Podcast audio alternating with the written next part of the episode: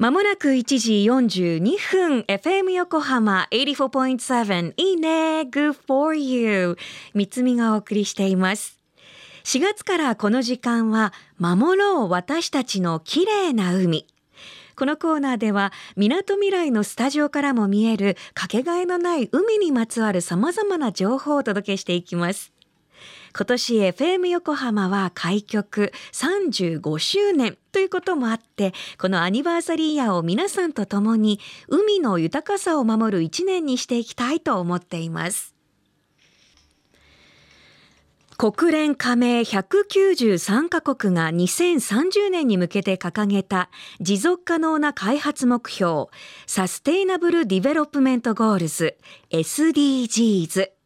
貧困をなくそう、飢餓をゼロになど17のグローバル目標と169のターゲットからなる SDGs の中から日本の中でも象徴的な海を持つ神奈川県の海を守る綺麗な海を実現するために FM 横浜では14番目の目標海の豊かさを守ること海洋ゴミ問題を中心に取り組んでいきます。皆さんは海洋ゴミがどのくらいあるか知っていますか？今からおよそ10年前、2009年度の神奈川県海岸漂着物処理実績はおよそ6303トン。10年前ですよ。およそ6303トン。で、その内訳はおよそ6割が海藻で、3割が木やプラスチック、紙くずなどの可燃ごみ、そしておよそ1割が缶、瓶などの不燃ごみとなっています。主に都市部を流れる河川河口部ではペットボトル、ビニール袋、タバコのフィルターなど生活系ごみが非常に多く漂着していて汚染は深刻です。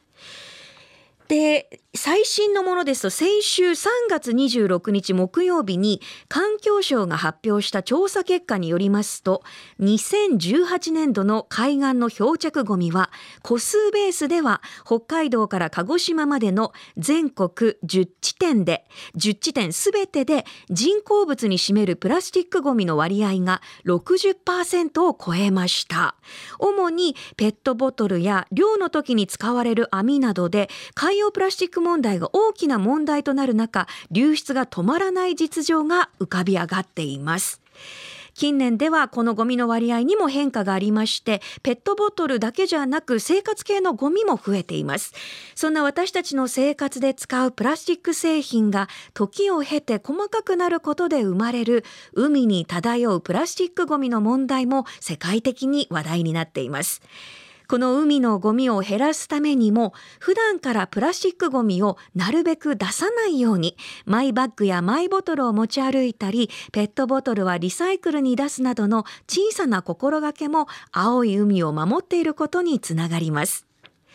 それから海岸や街に落ちているゴミを減らすことも大切です。外で出たゴミは決められた場所で処分するか家に持ち帰りましょう。FM 横浜では昨年7月、三浦海岸で開催した自然教室で、リスナーの皆さんと一緒にビーチクリーンを行いました。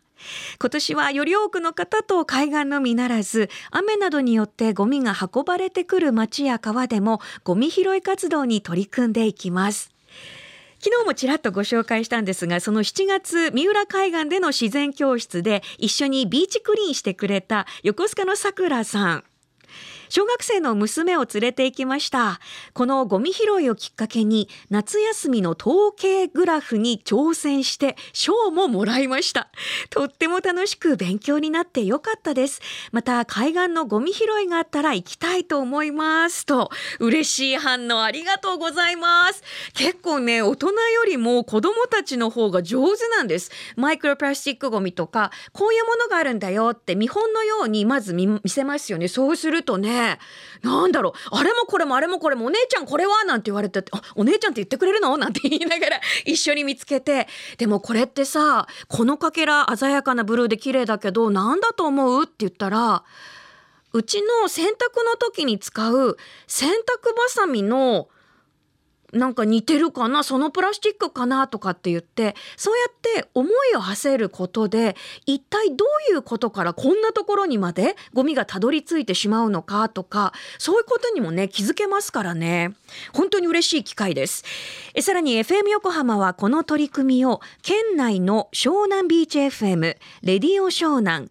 FM 湘南ナパサ FM 小田原のコミュニティ FM 各局とその他県内のさまざまなメディア団体のご協力を得ながら進めていきます。